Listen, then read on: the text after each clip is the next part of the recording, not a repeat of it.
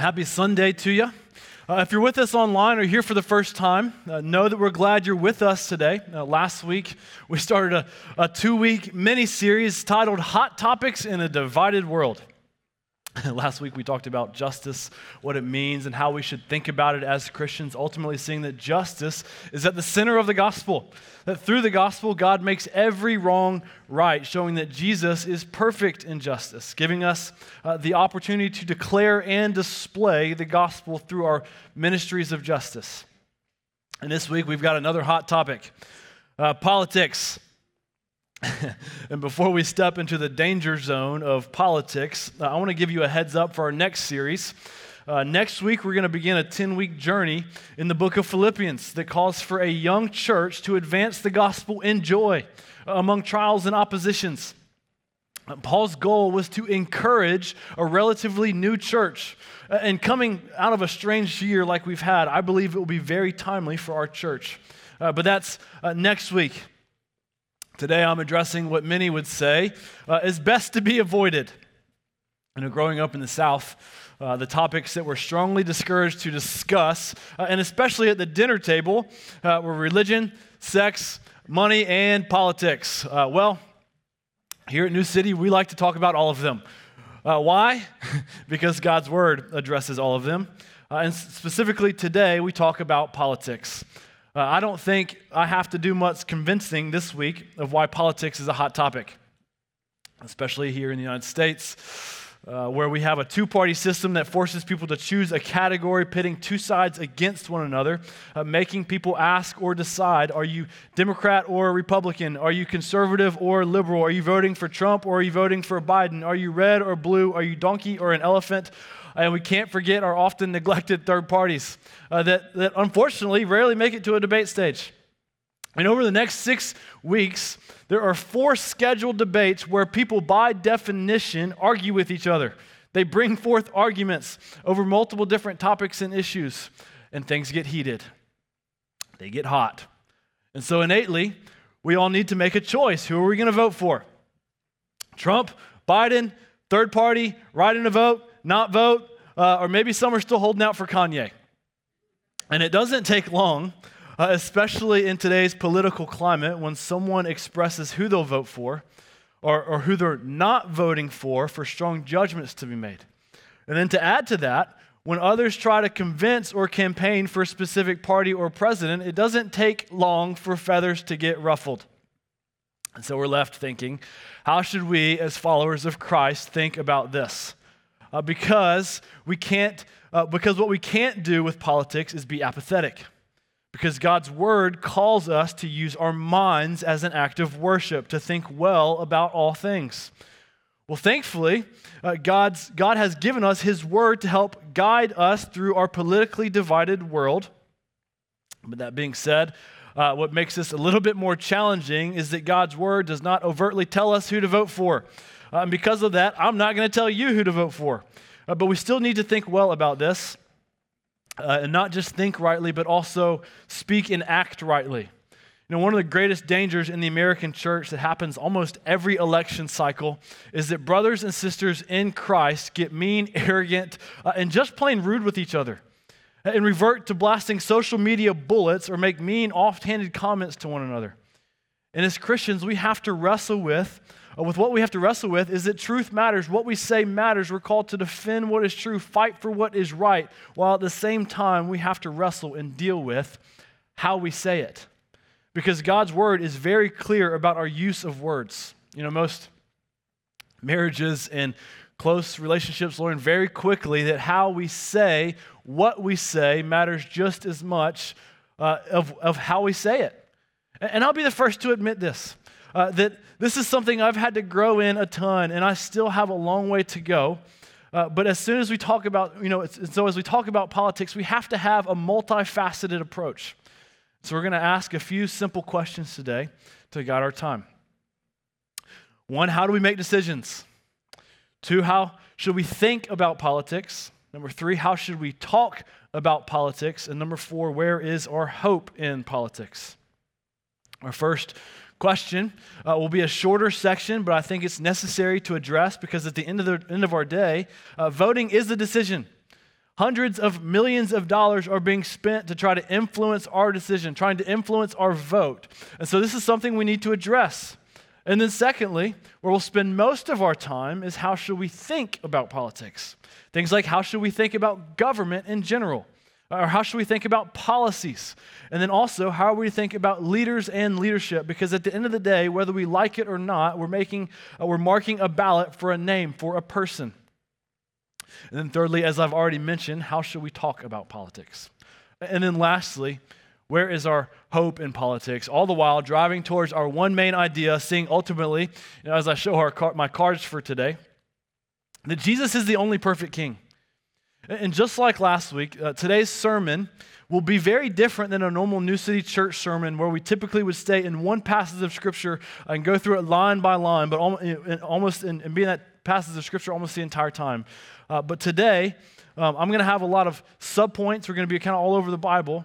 And so, for you note takers, be ready. The bulk of our time is going to feel uh, much like a lecture, just like last week, but I hope it will be helpful. And so, that being said, uh, let's get into our first point to lay some basic groundwork just for decision making. And I understand that decision making, uh, this is a really big topic that needs way more time uh, than I'm going to give it today. But as a very basic framework, uh, number one, how do we make decisions? For various reasons, uh, making decisions for many people uh, can be really hard. I don't know if you've ever experienced this, but just trying to figure out uh, what to, which restaurant to eat at can oftentimes be very challenging. Or what about this decisions we have to make every day on what to wear that day? Sometimes this is way overthought, and then sometimes for some, maybe a little bit more thought could have been put into it. And then what about major life decisions? Uh, like who to marry, or what college to go to, or what to major in, or where to work, or what to do, or where to live. Uh, and then things like today who, sh- who do we vote for? Uh, some may be already some may already be convinced in their mind on who to vote for, and some uh, may be confused or apathetic. But at the end of the day, we need to think through how we should make decisions. Uh, and so, really quickly, the first and most important framework for Christians to work inside of is God's Word. What does God's Word say about our decision? This is by far the most important framework that we've got. As followers of Christ, we need to search out the scriptures. We need to let God's word guide our decision. We can't let emotion or our opinions drive us. We have to understand we all have our own biases and come from different walks of life. And that being said, uh, we must let God's word drive our decision making. If God's word said, says we should care about an issue, uh, we should care about an issue. If God's word said we should act, uh, speak, and lead in a certain way, then we should do that. Uh, if God's word makes a command, then we should seek to obey it. And then, secondly, what does wise counsel say? The book of Proverbs is covered with verses that speak on the wisdom of seeking wise counsel. Uh, if there is a non moral decision to be made, or the decision that is not overtly commanded by God, uh, then what? Uh, then what do others that know us, that know you, and are also seeking to obey God and obey His word, what do they say? Uh, we have to be careful not to let culture or those that uh, don't have the same worldview influence our decisions. Proverbs 11 14 says, uh, Where there is no guidance, a people falls, but in an abundance of counselors, there is safety. And then, lastly, under the guidance of God's word and in the community of wise counsel, where is the Holy Spirit directing you? Uh, there will be certain decisions that need to be made that are not completely black and white in God's word because of various complexities, uh, where wise counsel may differ. Uh, and at this point, and really at every point in the decision making process, uh, we need to go to God in prayer, praying for wisdom and direction uh, praying that uh, with the Spirit's help, guided by His word and guided by wise counsel, that we would make good decisions while also remembering that we are fallen and finite humans that live in a broken world. Uh, we all have biases. We're not omnipotent, omniscient, nor omnipresent. For those that don't know what that means, that just means we don't know everything, we don't see everything. And so ultimately, after we search God's word, after we've sought wise counsel and gone to the Lord in prayer for wisdom, uh, we have to trust that God is sovereign. We have to trust that God is all powerful, seeing that we can't be crushed by our decisions on whether we get it right or wrong.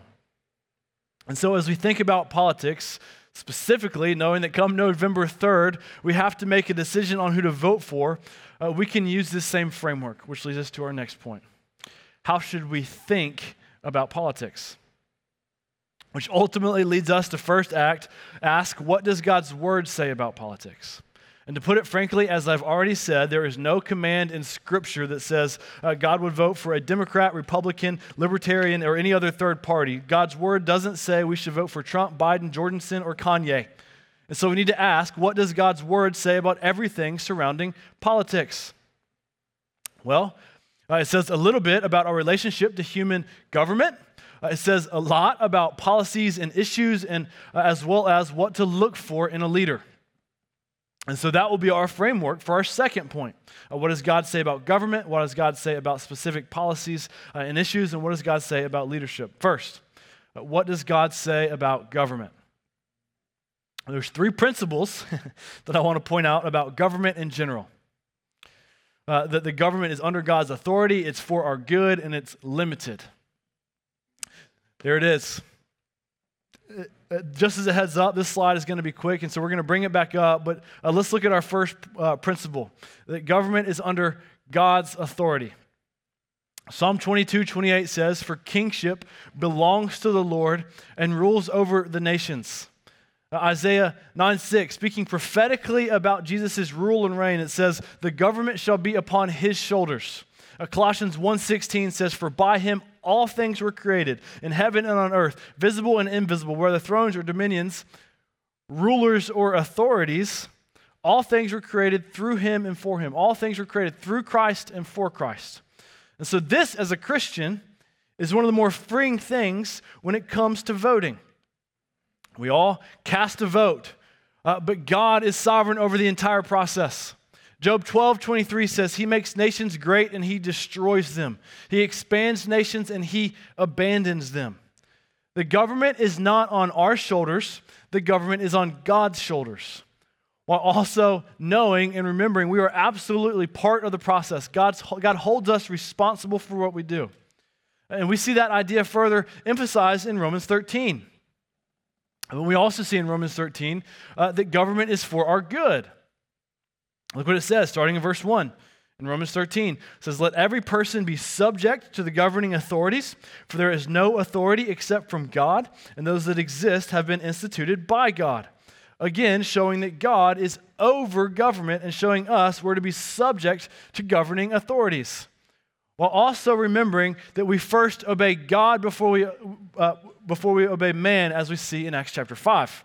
Uh, if a government tells us to not speak of Jesus or to not obey any of God's commands, we must obey God and not government. And so, government is for our good, but only if we are also obeying God. Uh, picking back up in Romans 13 and verse 2, this is what it says. It says, Therefore, whoever resists the authorities resists what God has appointed, and those who resist will incur judgment. For rulers are not a terror to good conduct, but to bad. Would you have no fear of the one who is in authority? Then do what is good, and you will receive his approval, for he is God's servant for your good. And so here we see that the government is for our good. The rules and regulations our government puts in place are for our good. As long as we are not disobeying God's commands, we are to obey the rules and guidelines put in place by our government. Uh, but what I also want to point out is that government is also for our protection. Verse 3, it says, Rulers are not a terror to good conduct, but to bad. And so a good and right government will help provide justice, as we talked about last week, helping to bring what is not good and right uh, and helping to make it right. More specifically, we see this in criminal ju- justice. God's word tells us to respect and obey the government. Uh, we see Romans 13, 7. It says, Paul, uh, pay, it says, pay to all what is owed to them, taxes to whom taxes are owed, revenue to whom revenue is owed, respect to whom respect is owed, honor to whom honor is owed. We see again in 1 Peter chapter 2, verse 13, uh, it says, Be subject for the Lord's sake to every human institution. And then we see the purpose of government in verse 14. It says, uh, To punish those who do evil and praise those who do good. And so we see that the role of government is to help praise what is good and punish what is bad and as we've seen, uh, to maintain peace and order. And government is for our good, but we also must realize that government is limited. We must realize that human governments are run by people that create broken systems, broken laws, and broken rules. Any human government on this side of heaven will be limited and broken because there are no governments on this side of heaven that can completely fix human depravity, can't fix sin. Only God can redeem, fully redeem what is broken. There's no government that has that ability nor that power. The only perfect government will be after Christ returns, where Jesus has his full rule and reign, where sin and brokenness are no more. And so, that said, if we know that government, if we know that God is sovereign over government, if we know that government is for our good, uh, and we also know that government is limited, uh, then how should we think about the intricacies of our United States government? Well, we have to understand uh, that the God of the Bible does not perfectly line up with any government party uh, because we live for a different kingdom. We live under a different authority. The God of the Bible does not line up perfectly with the Republican Party, the Democratic Party, the Libertarian Party, nor any other third party. The only perfect kingdom or, or, or government is God's kingdom as portrayed in God's Word. As Christians, uh, there will be things on all sides that many would say that's a typical Democratic view, or that's a typical Republican view, or any other third party view. But when we see these things, we must affirm what God says is right and also reject what God says is wrong. Uh, and what is vitally important for us as Christians is that our political allegiance cannot be greater than our kingdom allegiance. Our American citizenship is only temporary, but our kingdom citizenship is forever. We should be more eager to herald our kingdom allegiance than the Pledge of Allegiance. And so we must understand the danger in identifying and fully adopting any political party. Because what innately happens is that we are automatically lumped into non biblical ideas no matter which way you lean. This is not to say we can't, be, uh, we can't say we're a Democrat, a Republican, a Libertarian, or any other third party. Uh, but as Dr. Tony Evans has said, we need to be Republican light, or we need to be Democrat light, or any other party light, because no party perfectly matches up with God's kingdom. Our first allegiance is to God. Our first allegiance is to His Word and His kingdom, not a political party nor candidate. But what also needs to be made clear is that we still need to be a part of the process. Voting is a small way to help bring visible and physical reconciliation to a broken world, while understanding uh, it cannot bring ultimate spiritual reconciliation that is only found in the gospel of Jesus Christ. And so, that said, uh, let's take a quick dive and ask uh, what does God say about specific policies and issues? Uh, the first one I want to start with is one of the more essential doctrines of the Christian faith uh, that has numerous different outworkings in the political realm. It's a word or a phrase that may uh, sound funny to you. Maybe you've never heard it, and that's okay. Uh, but as a category as Christians that we should care about and, and vote for is the Imago Dei. That just, that just means it's upholding God's image, uh, upholding how God has ordered humanity. Uh, this may uh, have this has many different outworkings uh, in what in what this looks like and what it sounds like in politics. We talked about this last week. We must affirm, regardless of who we vote for, that every life was equally made in God's image. Uh, this includes the unborn life. This includes those of different races and different ethnicities, different genders, and different socioeconomic classes, as well as immigrants and refugees. Every single person on this planet was made in God's image and should be treated as such. We as Christians are to uphold God's view of life from the womb to the tomb. Every life under the sun is valuable, and when we see instances where lives are devalued and experience any form of oppression through death, neglect, or through inequality, as Christians, we should fight and vote, uh, knowing their life depends on it or could be greatly affected by it. Uh, we should be adamantly against abortion. We should be adamantly, adamantly against overt racism, adamantly pro women, adamantly pro life in all areas of life as God's people, we know these are not and should not be at odds with each other. But when we get into stereotypical American politics, they're often pitted against one another, uh, which is to further emphasize and further uh, is further proof of the brokenness and the danger of politics. Uh, and then to continue with this idea of the Imago Dei, we must also, uh, re- what we must also reject is an unbiblical view of marriage. A biblical view of marriage is between one man and one woman. Uh, it's a picture that points to Christ and his church. It's a reflection of God, and anything that distorts that view goes against God's image. And as followers of Christ, we have a moral and we have a God given responsibility to uphold God's design for marriage.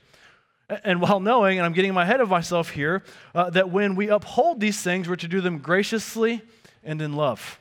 Not out of hate, not out of ill will, but uh, we'll get into more of that later. And then next, as we saw last week, we're to care about uh, biblical justice, issues of biblical justice. We have a moral obligation from God's word as Christians to care for the oppressed, the poor, the orphan, the widow. We are to care for those who are judged unjustly, to reprove the ruthless. We're to bring justice to the fatherless. We're to care for the homeless, as well as refugees and immigrants. And so, knowing that part of the biblical role of government is to praise what is good and reject what is bad, uh, and in God's perfect kingdom, using Jesus as our example of the perfect king, of the perfect king, who brought perfect justice, bringing what is good and right, a government that does these things is for the good of the people. It's a reflection, uh, although imperfect, of God's kingdom on earth. As followers of Christ, we have a God given responsibility to do these things, whether the government does them or not. And if the government does it, then praise God. And then uh, the next thing we should care about as Christians uh, is how government deals with money, specifically financial stewardship. We're called to be generous, to not be greedy, as well as to be good stewards of our resources. Uh, spending money that we do not have is the principle in God's word that is adamantly opposed. Psalm 37 21 says, The wicked borrows what, and, uh, but does not pay back, but the righteous is generous and gives. And to be clear on this, what we do not see prescribed in God's word is how much the government should tax. Now, that's up for debate. Christians can disagree on this. However, what is not up for debate, and sorry to disappoint everyone here, is that we have to pay our taxes. Uh, and then, uh, next, again, as followers of Christ, as, as we saw in Romans 13, a good government provides protection and promotes peace. Uh, there's so much we could say here. But a military and the police are a gift from the government for the purpose of protecting its people, while also realizing that the goal is peace and not power. So the size and extent and involvement of the military and police is up for debate. Uh, but as a general principle, a military and the police are for the good of the people to help keep order and peace. And then lastly, Another thing, as God's people, we should care about is the environment, it's God's creation. God created the world, and He entrusted His people to be good stewards of His creation. To be apathetic about environmental issues, it's not in the cards for Christians. However, that said, we must also remember, as we see in Genesis and in the book of Romans, that God's creation was made for the good of God's people. We're to use it for our good purposes while also not abusing it.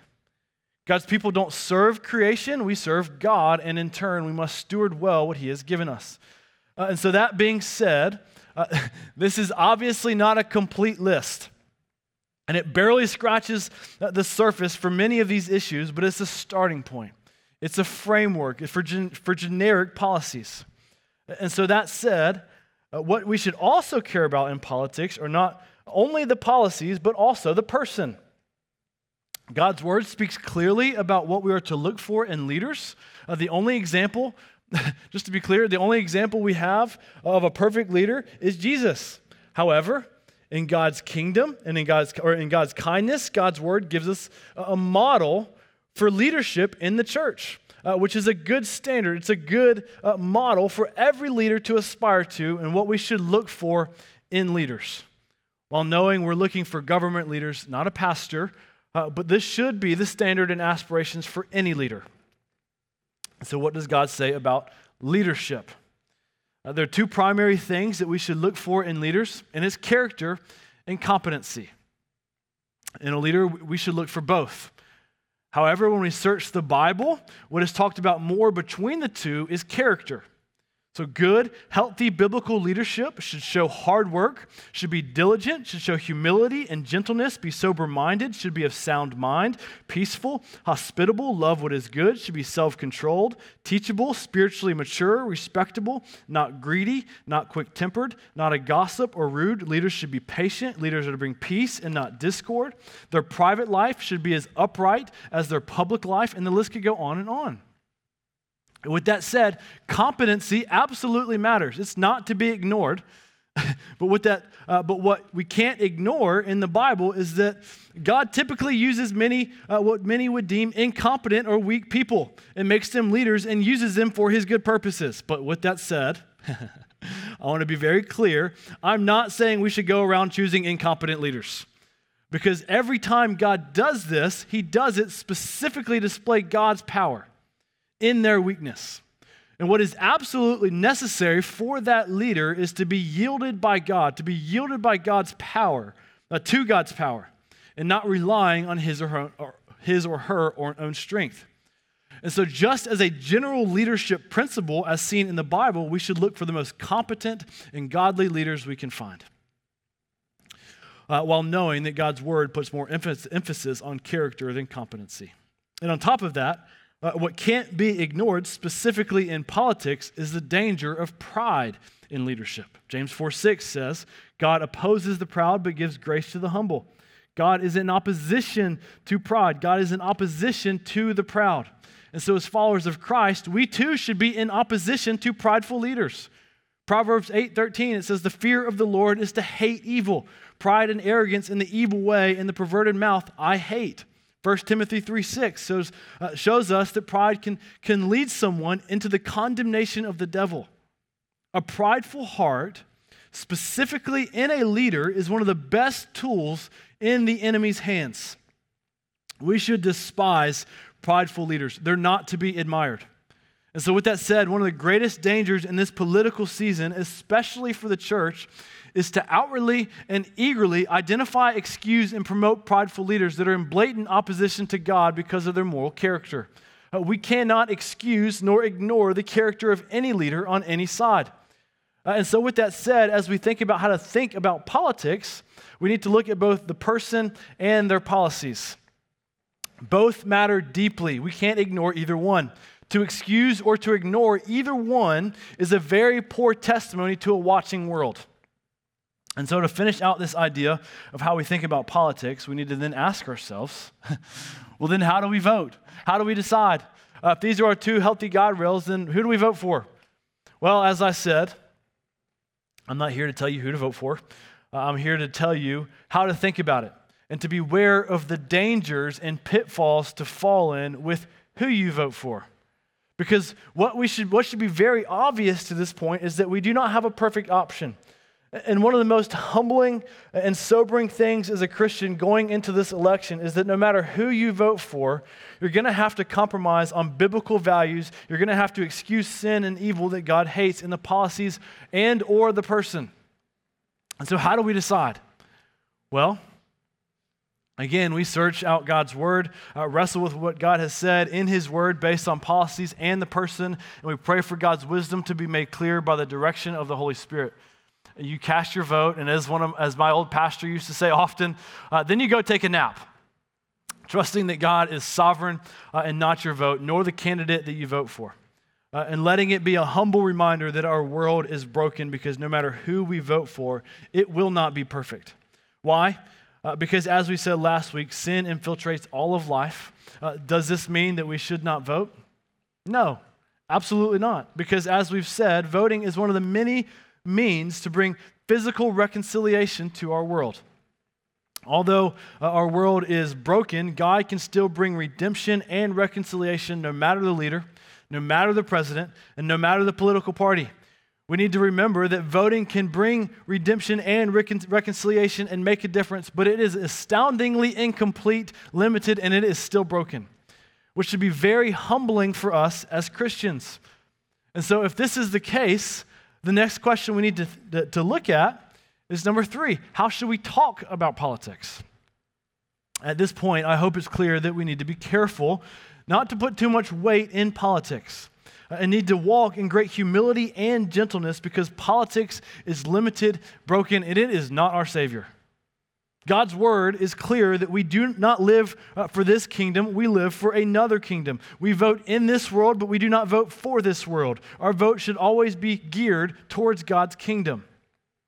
And what I would argue, uh, because government is limited and far from perfect, and not, and not to belittle our vote, uh, because but we, we do only get one vote. Uh, but do you know what I would say is way more influential? How we speak biblical truth in grace and kindness as we discuss politics. What I would argue is more important than who we vote for uh, is the way we talk to people and each other about politics.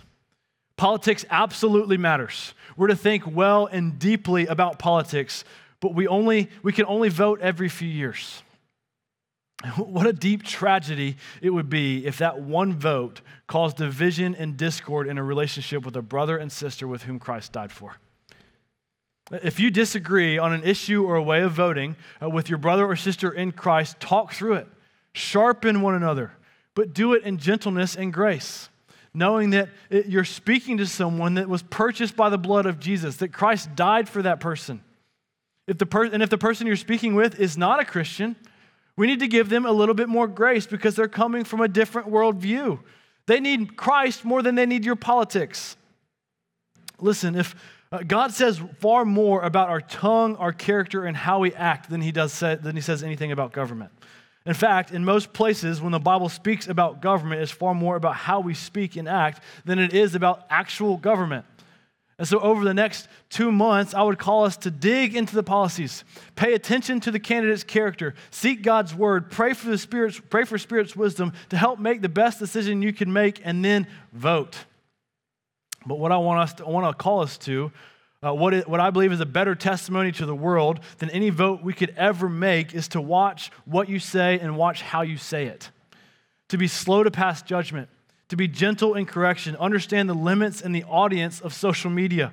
Be careful of only speaking praise of one candidate and only speaking negative of another. We need to evaluate our intentions in both our public speech and in our private speech. We need to be quick to listen and we need to be slow to speak. I would encourage all of us to meditate uh, and memorize on one or two verses, maybe one like Ephesians 4:29. It says, "Let no corrupting talk come out of your mouth, but only such as good for building up, as it fits the occasion, that it may give grace to those who hear." So we have to ask, are our words giving life or are they taking life? Are our words building up or are our words tearing down? And, and, again, I'll be the first to admit I have to keep close watch on this because uh, in my life, my natural bent is to tear down. And, I know that when I do this, I need to be I need to swallow my pride. I need to be quick to repent. I need to be quick to seek forgiveness. Because brothers and sisters, Proverbs 18, 21, this is what it says. Death and life are in the power of the tongue. Proverbs 16, 24 says, Gracious words are like honeycomb, sweetness to the soul and health to the body. What we say and how we say it matter. And so I want to call us to walk in humility, uh, remembering that God is sovereign over the government, that no matter who is elected, God still sits on his throne, and remembering that politics is a terrible God. Leaving us to ask our last question. Number four, where is our hope in politics?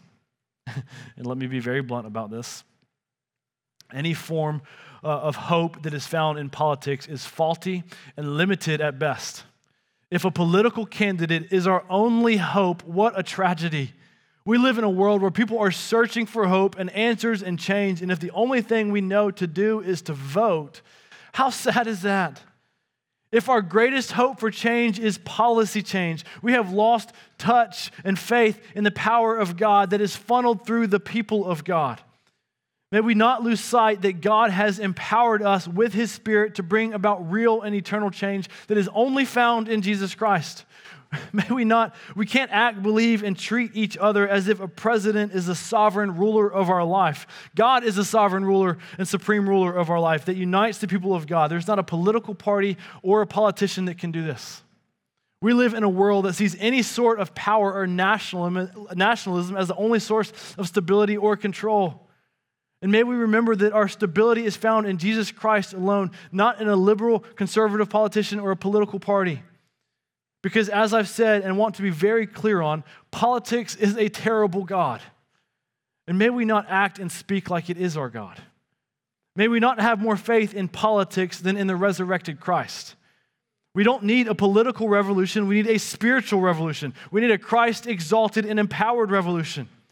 More than any political leader or political party in office running for a term or another term, our country needs to come to the term that Jesus Christ is the living God, that God came down from heaven to take away the sins of the world by dying on the cross for our sins, so that people like you and me can be changed by the gospel, uh, but not to not but not only be changed by the gospel, but to also influence change by the Spirit of the living God that lives inside of us. We don't need political power to make a difference. We need the power of God to make a difference. We need the power of God to make an eternal difference. And as I've already said, we don't live for this world, we live for the city that is to come. If it's easier for us to defend our politics at the expense of being offensive than it is to offend someone with the gospel, we need to check our allegiance and we need to check which kingdom we live for. The Spirit of God is living and active, moving and working, and what an incredible opportunity we have to be gracious with our politics so that we can be offensive with the gospel. May we not place our patriotism as more important than our evangelism. If your speech or social media post would push away someone from an opposing party and cause a barrier to hearing the gospel, then we need to rethink what we say and we need to rethink how we say it. This is not at all to say that we shy away from hard truths, but to be sure that we season truth with grace. The gospel is already offensive enough. It's already offensive. It's already hard enough to take in. Let's not offend someone with politics before we offend them with the gospel. Because, brothers and sisters, New City Church, may we remember the only perfect ruler this world has is Jesus Christ, our perfect King. The plans and policies of Jesus Christ are perfect and eternal. The character and person of Jesus Christ is perfect and without error. God's government, God's kingdom is the only perfect and eternal kingdom. Jesus is always good, He is always just, He always protects, and Jesus is peace. The purpose of government is to bring peace, order, and stability to its people. And only in and through the gospel of the kingdom can we find perfect peace, perfect order, and perfect stability. There are people all around us that, see a broken world and are longing for peace and order. And as we know, they will not find it in this world because the world is broken and it is marred by sin. It can only be found in the city that is to come, where God will make every wrong right, where there will be no more pain or crying or tears. And the only way a person can get there is not to vote for a political party or a political candidate, hoping uh, that maybe they could bring more good than bad through our government. No. The only way a person will ever get into God's perfect and eternal kingdom is to cast a vote in faith for Jesus Christ crucified, believing in faith that Jesus came to earth, lived a sinless life, and then died on the cross bearing our sins so that we can be united with him in his perfect kingdom that is to come. We have a hope today that is not based on an election. We have a hope that is not based on the government or any political party or candidate. We have a hope that provides peace in Christ, a hope that brings joy in hardship, and a hope that can bring reconciliation in discord and in disharmony. The gospel of Jesus Christ is not only for an eternal kingdom, but it empowers us to bring, bring light and reconciliation and future glimpses of God's kingdom down to earth in the here and now. And so when we think and talk about politics, it is vital and essential for it to be viewed through the lens of God and His Word and held in perspective in light of the gospel, remembering that politics is not our hope, but rather remembering that Jesus Christ is our only hope. And so, with that said, as we close out our time here today, I want to call us to think well and I want to call us to vote. But not just that, I want to call us to reflect and consider not just who we vote for, but more important, importantly, call us to remember which kingdom we live for. May we be a people marked by gospel humility and not by our political bullets. May our, may our speech be seasoned with grace and humility, so much so that when people who are without Christ, that come from a different worldview, when they disagree with us, when they disagree with us, but yet they're still intrigued because though they disagree with us, what is not in question is our love and care for them. We can speak and hold to incredible truths while walking in an astounding love, putting on display that we live and for a great hope. Living with the truth that the king, that kingdom and governments will rise and fall. Political leaders will come and go. Policies will continually change, but what does not change and will never change is that Jesus is the only perfect king. He is the only perfect leader, and Jesus is the only perfect ruler. No matter what happens in this election, no matter who you vote for, what we know from God's word is that God holds all of it in his hands. Brothers and sisters, there are people all around us searching for hope. They are searching for truth. They are searching for answers. May we be a people that show our world that it is not found in politics, but rather it's found in Jesus Christ, our only perfect King. Let's pray. God, you rule and reign. You are good. You provide peace. You provide stability. Father, may we believe that today. May we, may we lift you high, may we lift Jesus Christ high as our greatest hope. May we trust in Christ as King, as supreme. And Father, may we show a world uh, where is the greatest hope that is found in Jesus Christ. It's not found in politics, it's found in Christ alone. We ask this in Jesus' name. Amen.